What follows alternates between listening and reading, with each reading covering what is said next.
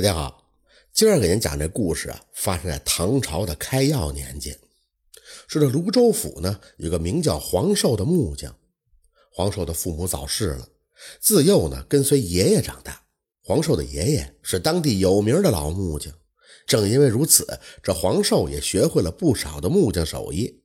后来啊，黄寿的爷爷也过世了，黄寿呢便背上行囊闯荡江湖了。他无论走到哪儿，都会带上他的百宝囊，里边装的有斧锯、锤凿、墨斗等等。这黄寿呢，每到一城，都会在城门口等活。那个时候啊，哪家要是修房建屋需要木匠的，一般都会到城门口去找。黄寿呢，往往在一个地方一待就是十天半个月的，然后呢，再转战另一个地方。为了能够节省电钱，黄寿会选择那种偏远的客栈去住。有时候天气暖和的话。也就在郊外的城隍庙将就一宿。有一天呢，黄寿到临县做工，当时正值隆冬啊，也真是冷，他就选了一家城外的客栈。等黄寿拎着包进去，客栈的掌柜的面露难色的说道：“哎呀，抱歉啊，今天小店客满了。”黄寿环顾了一下四周，说：“哎，那客栈二楼不是还有一间房没人住吗？怎么着，你瞧不起我呀？怕我给不起店钱？”黄寿呢，就指着二楼一个带锁的房间，就问着。那掌柜的连忙摆手就说：“哎呦呦呦，真不是这个意思。我们开门做生意的，哪有放着生意不做的道理呀？只是那间房子呀，有点不干净。”没等掌柜的说完，这黄寿就说：“嗨，我就是一干活的苦力，不计较这些，你随便打扫一下就行。”掌柜的听黄寿这么一说，于是就说：“哎，好吧，只要这位客官不嫌弃就行啊。平常我们住店都是五文钱，我收你两文也就是了。”黄寿一听这么便宜，嘿，高兴了，马上就答应下来了。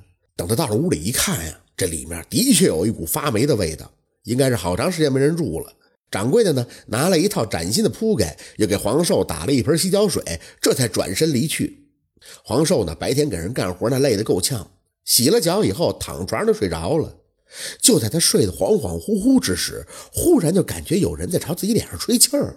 一下就惊醒了，发现一个妙龄女子不知道何时躺在自己的枕边。黄寿腾地坐起来，说道：“哎，你是什么人啊？为什么来我的房间啊？”那女子就靠近黄寿说：“我就住在邻屋，刚才你住店的时候被你的绝世容颜吸引了，所以就过来跟公子相会，还望公子能够成全。”黄寿听了以后就怒了：“哎，还望姑娘自重。”我虽然不是什么世子贤人，但是早年间也读过几本书，知道什么是礼义廉耻。姑娘正值芳华，千万不要作践自己，让你的父母蒙羞。那女子听完了以后，扑腾就跪在地上说：“方才我不过是在试探公子，没想到公子果真是正人君子，还请公子救我呀！”黄寿一听，哎，这女子话中有话呀，赶忙就把她搀扶了起来，就说：“姑娘有何难处，但讲无妨。”倘若我黄某能够帮上你，一定会竭力相助的。那女子哭着说：“实不相瞒，我本是这宅中的女鬼啊。小女子名叫高翠兰，这宅院本来都是我们高家的。十多年前，我被表哥朱刚给玷污了，我无颜苟活，吊死在这房梁之上。打那以后，我的魂魄就被困在了这房屋之中。”黄寿就说：“那后来呢？”女子说道。后来我表哥把我父母逼死，然后霸占了我家的房产。再之后，他把这房产变卖，到城里重新安家置业去了。如今他成了本地的首富。黄寿听了以后，气的是咬牙切齿，嘴里恶狠狠地说道：“这朱刚确实可恨，你就说吧，让我怎么帮你？”那女子就说：“倘若告官的话，如今日久年深了，恐怕难以查证，只有我自己去报仇了。”我是上吊而亡，魂魄被困在这房梁之上。倘若公子能把这房梁锯断了的话，我的魂魄就能逃离此地，去找他朱刚报仇了。黄寿点了点头，也算是答应了下来。这女子就消失不见了。到了第二天天亮，黄寿就找了店铺的掌柜的，讲述了自己昨天晚上的见闻。